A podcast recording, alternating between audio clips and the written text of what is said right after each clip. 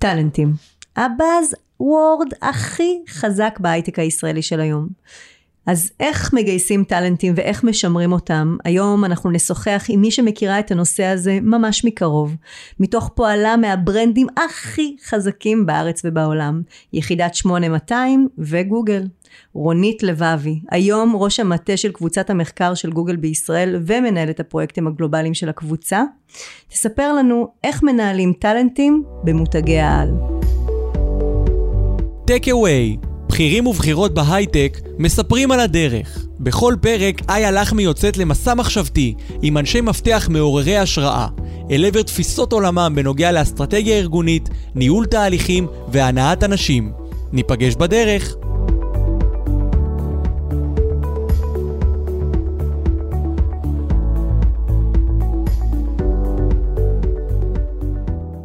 רונית, איזה כיף שהגעת לפה היום. אהלן, איה, הכיף שלי, הכיף כולו שלי. כזאת צבעונית, אתם לא רואים, צבעונית ופורחת, ותהיה לנו שיחה אקסטרה מעניינת.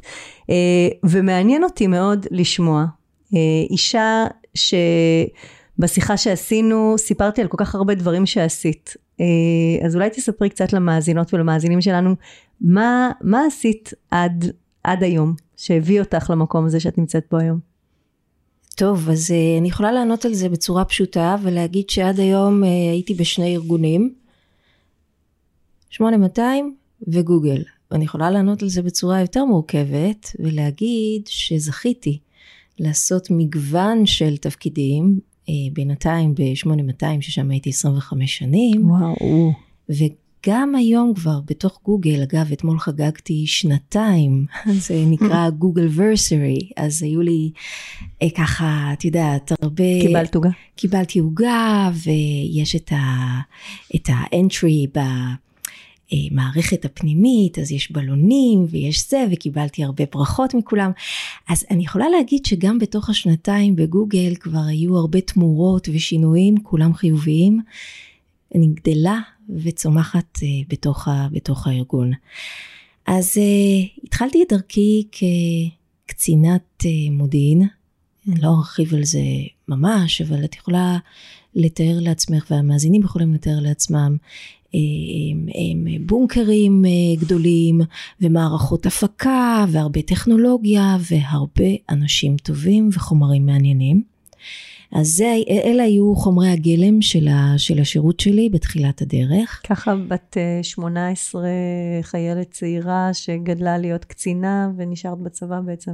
כזה, הייתי, הייתי כן, אה, הייתה לי תקופת הכשרה ארוכה. Mm-hmm. אה, לא נכנסתי ישר לתוך המים העמוקים, אבל אה, כן, נבחרתי, הייתי באיזושהי תוכנית והתקדמתי ויצאתי לקצונה, בדיוק, אה, בדיוק הדברים האלה, הסיפורים הללו, וגם פגשתי שם את בעלי. בקיצור, סיפורים יפים יש לי למכביר, אבל זה אולי בפודקאסט אחר, בפרק אחר.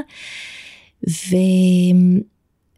הייתה לי, הייתה לי הזכות uh, ללמוד בבית הספר הטוב בעולם, באמת, אני חושבת, אמנם זה נורא לוקאלי, 8200 זה מותג ישראלי חזק מאוד, אבל אני מרגישה שהוא uh, במושגים, את יודעת, במושגים uh, גלובליים יכול היה לקבל מקום של כבוד, כי יש שם את האנשים הכי טובים בעולם, הכי טובים בעולם. אז למדתי והתפתחתי, וב-8200 היו לי הזדמנויות uh, לקפוץ מהזדמנות, באמת מהזדמנות להזדמנות ולגדול ולעשות דברים בסקופ יותר רחב, לנהל יותר אנשים, לעבוד עם גורמים אה, בדרג גבוה יותר ולהתקדם. אה, אני חושבת שנגעתי בכמעט כל הזירות האפשריות אה, מסביב, את יכולה, שוב, המאזינים יכולים לדמיין את זה. ובאיזשהו שלב אני זוכרת שמפקד היחידה אמר לי, טוב נו, מספיק, חלאס עם העבודה המודיעינית, אה, אני רוצה שתעשי תפקידי לידרשיפ. עכשיו הכל זה לידרשיפ, הכל זה הנהגה. כשאת מנהלת קבוצה של 50 אנשים שממוקדת בזירה מודיעינית מסוימת, זה, זה ניהול, זאת mm-hmm. הנהגה. אבל הוא התכוון להנהגה רחבה יותר אפילו, חוצת מרכזים ביחידה. Mm-hmm. וכך הגעתי אה, לתפקיד אה, ראש ענף אה, תכנון אה, ואסטרטגיה, ובפעם הראשונה באמת התחלתי לעבוד face to face עם אה, גורמים בצבא בעצם. יצאתי מתוך גבולות 8200, התחלתי לעבוד עם גורמים בצבא והבנתי רגע עולם של פוליטיקה ארגונית ו trade-offים ואיך מסתכלים על זה מתוך הצבא הגדול וזה היה שונה לחלוטין ממה שהכרתי עד כה כי הייתי מאוד ממוקדת בעשייה עצמה ובעבודה עצמה וזה גם היה בית ספר בשבילי. והרבה אנשים כשעשיתי את המעבר לגוגל אמרו לי רגע את הולכת לארגון שיש בו פוליטיקה ופוליטיקה גלובלית וכשהגעתי לגוגל אמרתי אה ah, הייתי בבית ספר הטוב בעולם לפוליטיקה ארגונית, כל מה, שמעכשיו, כל מה שקורה מעכשיו הוא כנראה פשוט יותר וקל יותר ממה שחוויתי בעולם אה, בצבא. אה, זהו, אה, לימים נבחרתי להיות ראש המטה של היחידה, שזה בעצם להיות יד ימינו של מפקד היחידה לניהול כל מה שקורה ביחידה, כמעט הכל. ולנהל בעצמי שלושת אלפים אנשים. אני יכולה רגע להבין את ההיקפים, כמובן באמצעות 11 אה, סא"לים שכולם אה, מה שקראנו סא"לים ג'בארים, כל אחד עצמאי בתחומו. סגני אלופים, כן. סגני אלופים, מומחים בתחומם, אז מומחית בעולם ה-HR ומומחה בעולם המבצעים, מה שקראנו אגם, ומומחה בעולם הרכש ו- וכיוצא באלה, ואני הייתי צריכה, את יודעת, לעשות את הכוונונים הקטנים ולהסתכל אסטרטגית ולעבוד עם מפקד היחידה אה, בצורה צמודה. אני חושבת שעשינו דברים מדהימים. התיק שהכי אהבתי, תיק, הרבה תיקים היו לי, אבל התיק שבאמת התרגשתי ממנו ברמה היומיומית, היה יחסי צבא חברה. אמ, אני מניחה שאת רגע מכירה את המושג הזה, אבל בסוף התפר הזה בין צבא לחברה הוא לא פשוט. אה, ו-8200 חברה, 8200 זה מותג אה, שיכול להיות, להישמע קצת אליטיסטי, לחלק מ... אנחנו אה, נדבר על זה היום, על האליטיזם. אז אה, אני טיפלתי במקום הרגיש הזה, mm-hmm. של איך אנחנו מנגישים את עצמנו לחברה, איך אנחנו מתחברים לחברה באופן שאנחנו גם מקבלים, אה, ממשיכים לקבל את האנשים הטובים ביותר, אבל גם מחזירים לחברה. Mm-hmm. גם מחזירים כי אנחנו מקבלים הרבה מאוד. נדבר על זה בהמשך, mm-hmm. אבל זה, זה, זה העולם שאולי... הכי התחברתי אליו מכל הדברים היפים ש, שעשיתי ועשינו ביחידה באותה שעה, זאת יחידת סייבר ואני ניהלתי את עולם הסייבר ותוכניות הסייבר, אבל שימי לב ממה התרגשתי במיוחד, מהתפר העדין הזה של יחסי צבא חברה. וזה לא רחוק ממה שאת עושה בעצם היום, אז מה, מה את עושה היום? אז זהו, זה, זה, זה דומה ושונה. אז ב, ב, בשונה, אני לא, לא עושה מבצעי סייבר. ואני לא מטפלת ביחסי 8200 עם היחידות השונות בצבא. Uh, היום אני, uh, אני עושה דבר דומה במבנה ובהבניה של הדברים. אני יד ימינו של uh, uh, מה שנקרא VP או סגן נשיא של גוגל בעולם. Uh, פרופסור יוסי מתיאס, mm-hmm. שהקים את אה, גוגל בישראל לפני 16 שנים כבר. ומבן אדם אה, אחד עם כל העוצמה שלו ו- וגיוס של 15 אנשים ב-2006, אנחנו היום למעלה מ-2,000 איש פה בגוגל בישראל. מאוד. וכל הזמן גדלים ומתפתחים. אה, אם תהיה הזדמנות אפשר יהיה לדבר על זה קצת, אבל המקום נמצא בתנופה אדירה. אנחנו מתעסקים בקבוצת המחקר אה, בשלושה נושאים mm-hmm. בעיקר, אנחנו מתעסקים בהרבה דברים, אבל בשלושה דברים בעיקר. אנחנו מתעסקים, ואת הולכת רגע קצת להזיל ריר על הדבר הזה, כי כשאני, כשאני חושבת ומדמיינת כל הזמן, רגע, כשאני עושה זום אאוט ואומרת, בזה אני מתעסקת? וואו. אם לא בסייבר ולהציל חיי אדם, אז בזה. בסדר? כאילו, אה, אני נמצאת ממש קרוב למקום המרגש שהייתי בו עד לפני שנתיים. קיימות, sustainability, היש מרגש מזה? זה אולי הנושא הכי חם בעולם. זה הנושא שהכי מדאיג אותי באופן אה, אישי, והוא אכן הכי חם בעולם. כי זה נושא קיומי. כי לפני שנתיים דיברתי קיומי איראן, היום אני מדברת קיומי, sustainability, קיימות, ומה שאנחנו מכנים climate crisis, כן? לא רק climate change, but climate crisis. הקבוצה שלי מטפלת במה שנקרא adaptation, הסתגלות למצב. אם כבר נגזר עלינו, בואו נראה איך אנחנו עושים הפחתה או מיטיגציה לסיכונים. אז הקבוצה מתעסקת בחיזוי שיטפונות, מתעסקת בהכלה של שריפות, מתעסקת אה, ב-food security, איך אנחנו עכשיו עושים AI לחקלאות עבור אה, חקלאים, farmers, איכרים, כדי לוודא שגם בתקופת בצורת עדיין יש איזשהו מינימום נדרש של, של אוכל כדי לוודא את התזונה שלהם, כן? שלא יהיו שנים של בור, מה שנקרא. זה נושא מרתק, ויש לי המון שאלות עליו, אבל אני שמה אותו בצד כדי שנוכל לדבר על הטאלנטים, ולא להישאב ביחד איתך הדבר הבאמת מאוד מאוד מאוד מסקרן ומרגש הזה שאתם עושים. ואני מחזירה אותך רגע ל, ל, למותגים האלה, בסדר? גם ל-8200 וגם לגוגל. כן. ואת בשניהם באמת נמצאת עם, ה... עם הטאלנטים החזקים ביותר, אה, שגם מצד אחד מייצרים טאלנטים, וגם מגייסים טאלנטים בחוץ, וכמעט לא משאירים לאף אחד אחר. ואני שואלת, אה, שואלת את עצמי, איך בעצם עושים את זה? איך מייצרים טאלנטים? זו שאלה שאחר כך ארגונים יכולים לקחת אותה ואולי אפילו ליישם. אז קודם כל, אה, דיברת פה על שני המותגים שאני מחוברת אליהם באמת אה, בלב ובנשמה. אה, אז ב-8200 זה היה יחסית קל, כי יש בצבא מערכת, מערכת סינון מאוד אדוקה, ואנחנו היינו פריבילגיים. היינו פריבילגיים ב-8200 לקבל את האנשים הטובים ביותר.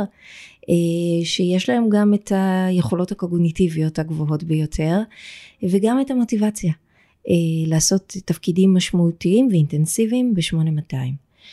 אה, אני חושבת שעשינו איתם תהליך עם הטאלנטים האלה וכמובן אלה ש...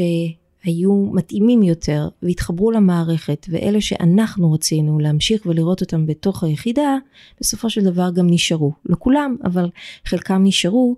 אני חושבת שעשינו תהליכי הכשרה עמוקים עם אותם אנשים ובעיקר תהליכים on the job training יש כל כך הרבה עשייה ביחידה. עשייה שהיא באמת, לפעמים אני אומרת לעצמי כשאני מסתכלת אחורה, זה היה אינסיין. כל כך אינטנסיבי, כל כך הרבה גזרות, כל כך הרבה דינמיקות.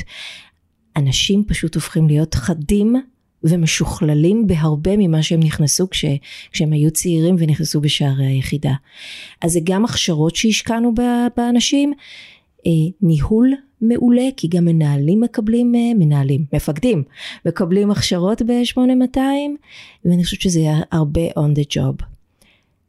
בגוגל זה אחר, לכאורה תגידי, כן, מה, כאילו אתם לא משאירים לאף אחד, אתם לא משאירים אוויר, אתם לא משאירים... זה לא נכון. אני אגיד רגע שהקביעה שלך בהתחלה, אני פחות מסכימה איתה. אני חושבת שיש תחרות פיירית, אמ, לגיטימית, בשוק, אני חושבת שבשנתיים האחרונות היינו עדים לפריחה של יוניקורנים דווקא בתקופת הקורונה וסטארט-אפים וגוגל עוזרת לסטארט-אפים האלה גם בתקופת ה, מה שנקרא אה, אה, הפתיחה וה-early stage וגם בתקופת ה-growth. האינטרס של גוגל הוא לראות את התעשייה מתקדמת.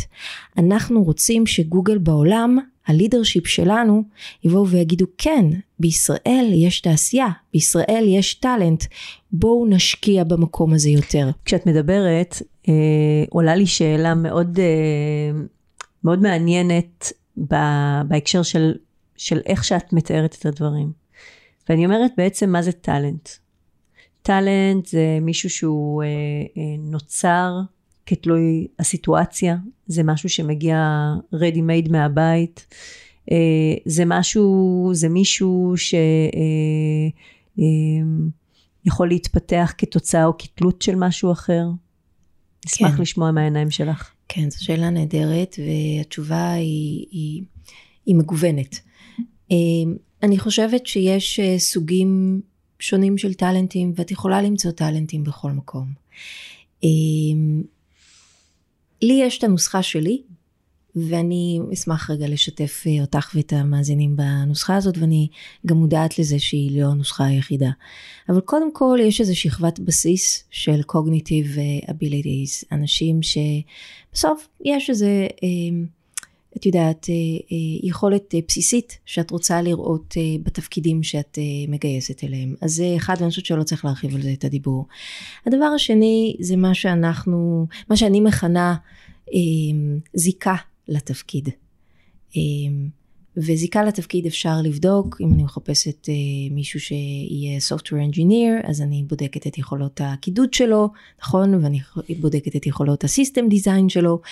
זיקה לתפקיד, ואם אני מחפשת מישהו לתפקיד ניהול פרויקטים, אז אני מחפשת את היכולת שלו לארגן מחשבה, לקחת משהו מרעיון לאקסקיושן, זה נורא תלוי תפקיד. אז בעצם מה שאת אומרת זה שטאלנט הוא אדם שמותאם לדרישות התפקיד, בעצם לסיטואציה שאני מחפשת, וזה יכול להגיע מאזורים שונים, וזה יכול להיראות אחרת במקומות שונים. חד משמעית. אבל יש דבר אחד, וזה הדבר השלישי בנוסחה שלי, שהוא אה, מכנה משותף והוא גנרי. Mm-hmm. והוא אולי הכי חשוב. הוא מנצח את כל הקריטריונים האחרים, וזה אה, מוטיבציה וחוסן. מוטיבציה וחוסן. כי גם אם בן אדם נולד במקום שהוא מרוחק מאוד מתל אביב, בפריפריה, ולא קיבל הזדמנות, אבל יש איזו מודעות בסיסית, יש לו, עולה, מודעות בסיסית רגע למצב, ומוטיבציה אדירה לעשות משהו עם החיים שלו, ויש לו איזה סוג של מודעות שאם הוא אה, יקבל את ההזדמנות, הוא יוכל לפרוח, כי יש איזו מסוגלות פנימית שבוערת בתוכו או בתוכה. אז אנחנו, אז, אז, אז זה בעצם אותה מוטיבציה שתניע אותו, אותו מנוע, מנוע בעירה שיביא אותו או אותה למקום שהם ימצאו את ההזדמנות. זה מהמם בעיניי, כי זה אומר כמה דברים. באמת שלכולם יש הזדמנות שתכף אני, אאתגר אותך על הסיפור בטח, הזה. בשמחה.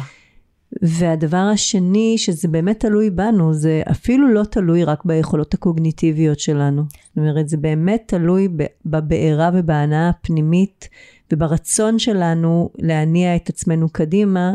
בעצם למעשה כל אחד מאיתנו יכול להיות אה, חוקר או מפתח או עובד בברנד חזק.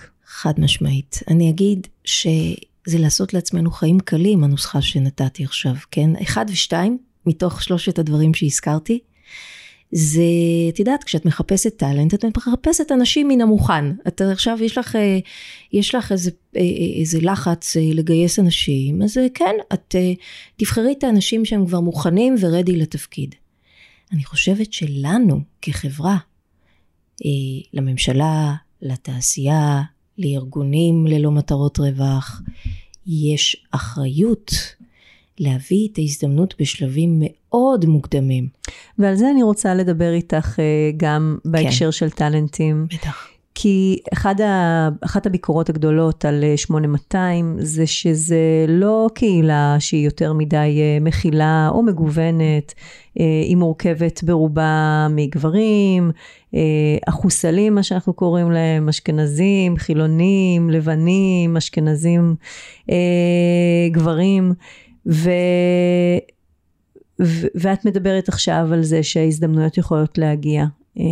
ונשאלת השאלה האם 8200 זאת קהילה שמקדמת גיוון והכלה, או שהיא מייצרת את הפילוג והקיטוב הראשוני בדרך לחיים בוגרים. זאת שאלה מצוינת והתעסקתי איתה הרבה בתפקיד הקודם שלי כי בעוד שבאמת בפרספציה 8200, את יודעת, אין מי שלא מכיר את 8200. 8200 היא שם שני להישגיות, למצוינות, אה, לבית גידול לטאלנטים וכל מה שאמרנו קודם, אבל אה, באותה נשימה אנשים יכולים לבוא ולהגיד, רגע, ואתם לוקחים לכולם את כל האנשים הטובים. אז היינו מאוד מודעים לדבר הזה. אה, אני יכולה לומר לך שעשינו דרך ארוכה ב-8200 עם, עם הנושא הזה. בעיקר בנושא של מודעות, של להבין רגע שאנחנו ממוקמים במרכז הארץ, נכון? המפקדה שלנו mm-hmm. יושבת במרכז הארץ, כולם יודעים את זה כבר, אני יכולה להגיד את זה.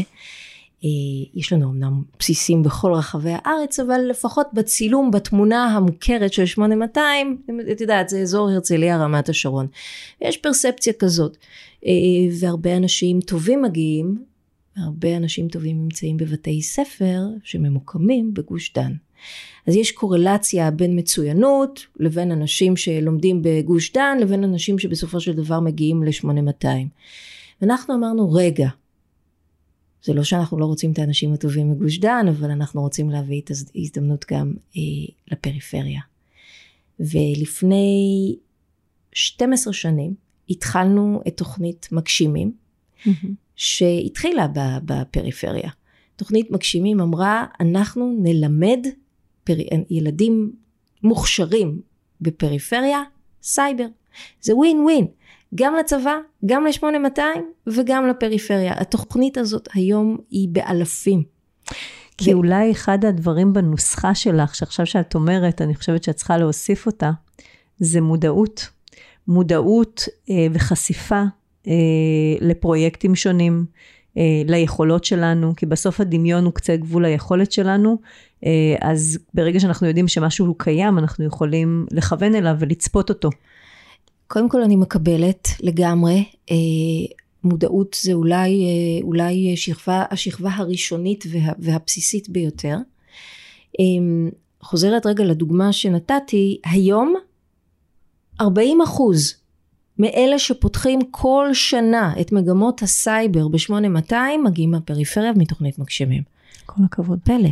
זה פלא. עכשיו אני אומרת פלא, זה לא קסם, זה, זה לא עבודה פלא. קשה, זה השקעה של תקציבים, זה משרד אה, ביטחון 8200 וצה"ל שמבינים שהם צריכים להשקיע גם אה, כדי לקבל. Mm-hmm. ויש פה גם מימד אמיתי של השקעה בחברה. אז עכשיו נדבר על הצד השני. נדבר על אותם טאלנטים, על העובדים הכי טובים, שהיום אנחנו רואים שיש לארגונים קושי לשמר אותם, וכן במותגים שמהם את מגיעה יש שימור גבוה של העובדים האלה, ואני רוצה לשאול אותך מהעיניים שלך, מהשנים, הרבה מאוד שנים שאת עובדת עם טאלנטים, מה את חושבת שטאלנטים מחפשים בארגון שלהם כדי להישאר בו, או כדי לא להישאר בו? כן. שאלה מצוינת, אה, ואני חושבת שהתשובה שלי התפתחה עם השנים. אם היית שואלת אותי לפני כמה שנים, לפני חמש שנים, מה הטאלנט מחפש, הייתי אומרת לך, מנהל או מנהלת מצוינים ורגישים, שיודעים גם לדאוג לפיתוח הקריירה שלהם. זה מה mm-hmm. שהייתי עונה לך. ב-TLDR, בשורת מחץ, זה מה שהייתי אומרת לך. זה גם מה שאני חיפשתי כל החיים. מעבר למשמעות, כמובן, את יודעת, יש דברים שהם obvious, שהם basic, אז אני לא מזכירה אותם. אה, את יודעת, להיות במקום שעושה מבצעים הירואיים אה, כל יום, כל דקה, זה, ולהציל חיים, זה דבר מדהים. אז זה בבסיס. אבל מעבר לזה, מה משמר אנשים? הייתי אומרת לך, ניהול מעולה וניהול ישיר. Mm-hmm. היום אני אוסיף לזה שכבה שאני ככה גם התפתחתי ואני חושבת שגם העולם השתנה בקורונה. אני חושבת שהיום אנשים מתחפש, מחפשים להשתייך, להשתייך. מעניין. sense of belonging, לארגון שהוא רגיש וגמיש. החיים שלנו השתנו. אנחנו מבינים שאנחנו יכולים לעבוד מכל מקום, אנחנו יכולים כל לעבוד הזמן. כל הזמן. אנחנו יכולים לעבוד עם צוותים מגוונים. אמ, אנחנו יכולים גם אה, שיהיה לנו מה שנקרא backup. אה, אנחנו יכולים להיות באיזה דאון טיים לתקופה ומישהו אחר ייקח את ההובלה. הדברים יותר גמישים היום, וגם ולמה יותר... את חושבת שהיום הם מחפשים את זה? למה, זו, זו ההשתנות בעצם שלפני חמש שנים והיום, מהמם. אה, וזו תובנה מאוד מעניינת. למה את חושבת שזה קורה, התוספת הזאת? משתי סיבות. אני חושבת שזה מגוון מאוד את העבודה, מאוד את החיים בעבודה. לעשות גיוון ושינוי ולהיות פלקסיביליים. אני יכולה לקחת את הנייד שלי ולעבוד מיוון, עכשיו שבועיים. את לא תרגישי, כי אני עולה מולך אה, בווידאו כמו שהייתי עולה מולך בישראל, ואני אעשה את אותה עבודה, אבל אה, בערב שלי אני אהנה עם הבן זוג שלי ב, אה, על איזה הר ב, ביוון, אה, ואני אגוון את החיים שלי. זאת אומרת, הסיפור הזה של Work-Life Balance קיבל הרבה יותר תוכן, והפך יותר עשיר תוכן. יותר ומגוון יותר. זה לא רק זמן עם הילדים, או זמן ללכת לחדר כושר, אלא זה באמת הפך להיות רחב יותר עם יותר תוכן, ובאמת יכול להיות שהזכרת את זה קודם, את הקורונה, את, ה, אה, את כל המהפכה האמיתית שהייתה בעולם העבודה ובעולמות שלנו, הרגשיים והפרטיים, אה, שמשליך ומשפיע על מקום העבודה. ולכן נגיד בשאלה שלי, שאמרתי לך, מה טאלנטים מחפשים כדי להישאר, מיד תפסתי את עצמי ואמרתי, אולי לא להישאר, אולי חלק ממה שמחפשים טאלנטים, ואני רגע בודקת את זה איתך, זה להתפתח ולעבור הלאה. אולי דווקא הם לא מחפשים שייכות ארגונית. יכול להיות, אה, זה גם קשור למעבר הדורי שאנחנו חווים עכשיו, אה, אנחנו יודעים שכבר מילניאלס, אבל הרבה יותר מהם אה, בני דור ה-Z, מה שנקרא, דור ה-Z, מחפשים את המעברים האלה ואת הגיוון אה, וכולי. אז אה, אני, אני עוד לא רואה את זה, אני חייבת רגע להגיד, בטח לא בגוגל, אני רואה שאנשים אה, מחפשים להתפתח, אבל הם מתפתחים בתוך הארגון, כי יש הרבה הזדמנויות, ויש הרבה צוותים, ויש הרבה דברים מעניינים, אה, אבל יכול להיות שעוד נראה את זה. יכול להיות שעוד נראה אנשים שמגיעים לשנתיים, שלוש, בונים ומייצבים את עצמם, אה, גדלים, ומחפשים את הדבר הבא, כי יש להם ככה קצת, אה, הם רוצים, רוצים כבר לצאת מתוך המקום שהם נמצאים בו, ויש איזה דחף שאולי לא נמצא אצל בני דור X ו-Y, שלוקח אותם לשם. אני עוד לא רואה את זה, אבל יכול להיות שעוד נראה את זה, אני שומעת על זה בדיוק, ממקומות אנחנו אחרים. רואים את זה בארגונים אחרים, כן. זאת אומרת, את עדיין לא, לא רואה את זה עדיין, הזה. לא רואה את זה עדיין, כן. יש לך איזשהו טיפ אה, לאיך משמרים עובדים בצורה טובה, אה, ממקום פרקטי? כן, אני יכולה קודם כל אה, להגיד שזה נורא תלוי, זה מאוד תלוי, אה, שוב, בתרבות של הארגון. אני חושבת שהתרבות הארגונית היא הדבר המחבר, המקשר, זה יושב בבסיס של השימור. התרבות צריכה להיות פתוחה, המנהלים צריכים להיות קשובים. אני קצת מדברת גוגל עכשיו, כי אני, אין מה לעשות, אני באה מתוך התרבות הזאת, ואני גם אה, ככה, את, את יכולה רגע לדמיין, שהגעתי מתוך תרבות יחסית היררכית, מהמם. צבאית, של שני חדרי אוכל, אחד של קצינים ואחד של, וואו. ואחד של זה לא חיילים. ידעתי. כן? אז אני, אני, את יודעת, לאורך השנים, גם פה, גם בצבא זה מתפתח, כל הזמן יש התפתחות, צריך להגיד לזכותו של הצבא, ובטח 8200, שגם הם מתפתחים, אבל בסוף זו תרבות שהיא top down, זו תרבות היררכית. וגם בגוגל יש היררכיה, יש אה, דרגות, יש היררכיה, אבל התרבות היא הרבה יותר bottom up.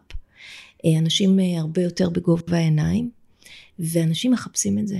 זה א' ב' בתרבות, תרבות של הקשבה, תרבות של הכלה, אה, יש גיוון, אולי עוד מעט נדבר גם על זה. אז אני חושבת שזה הדבר הראשון שאנשים מחפשים אה, בארגון, ושמאפשר לנו לשמר אה, טאלנטים. מעבר לזה, זה, וזה לא השתנה, זה מנהל, מנהלת, שנפגשים עם האנשים שלהם, בין אם בווידאו, בין אם בפנים מול פנים, או מגוון. אנחנו היום מדברים על super hybrid.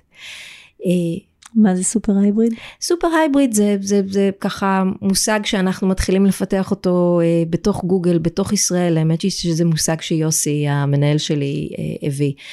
אה, אני יכולה להיפגש איתך ככה, אני יכולה להקליט את עצמי ולשלוח לך, נכון? זה קצת אחר. אני יכולה להיפגש איתך בווידאו, שאת בבית ואני בבית, אני יכולה להיות במשרד ואת נמצאת בבית. הכל יכול להיות מאוד מגוון והכל הולך. הכל הולך והכל טוב.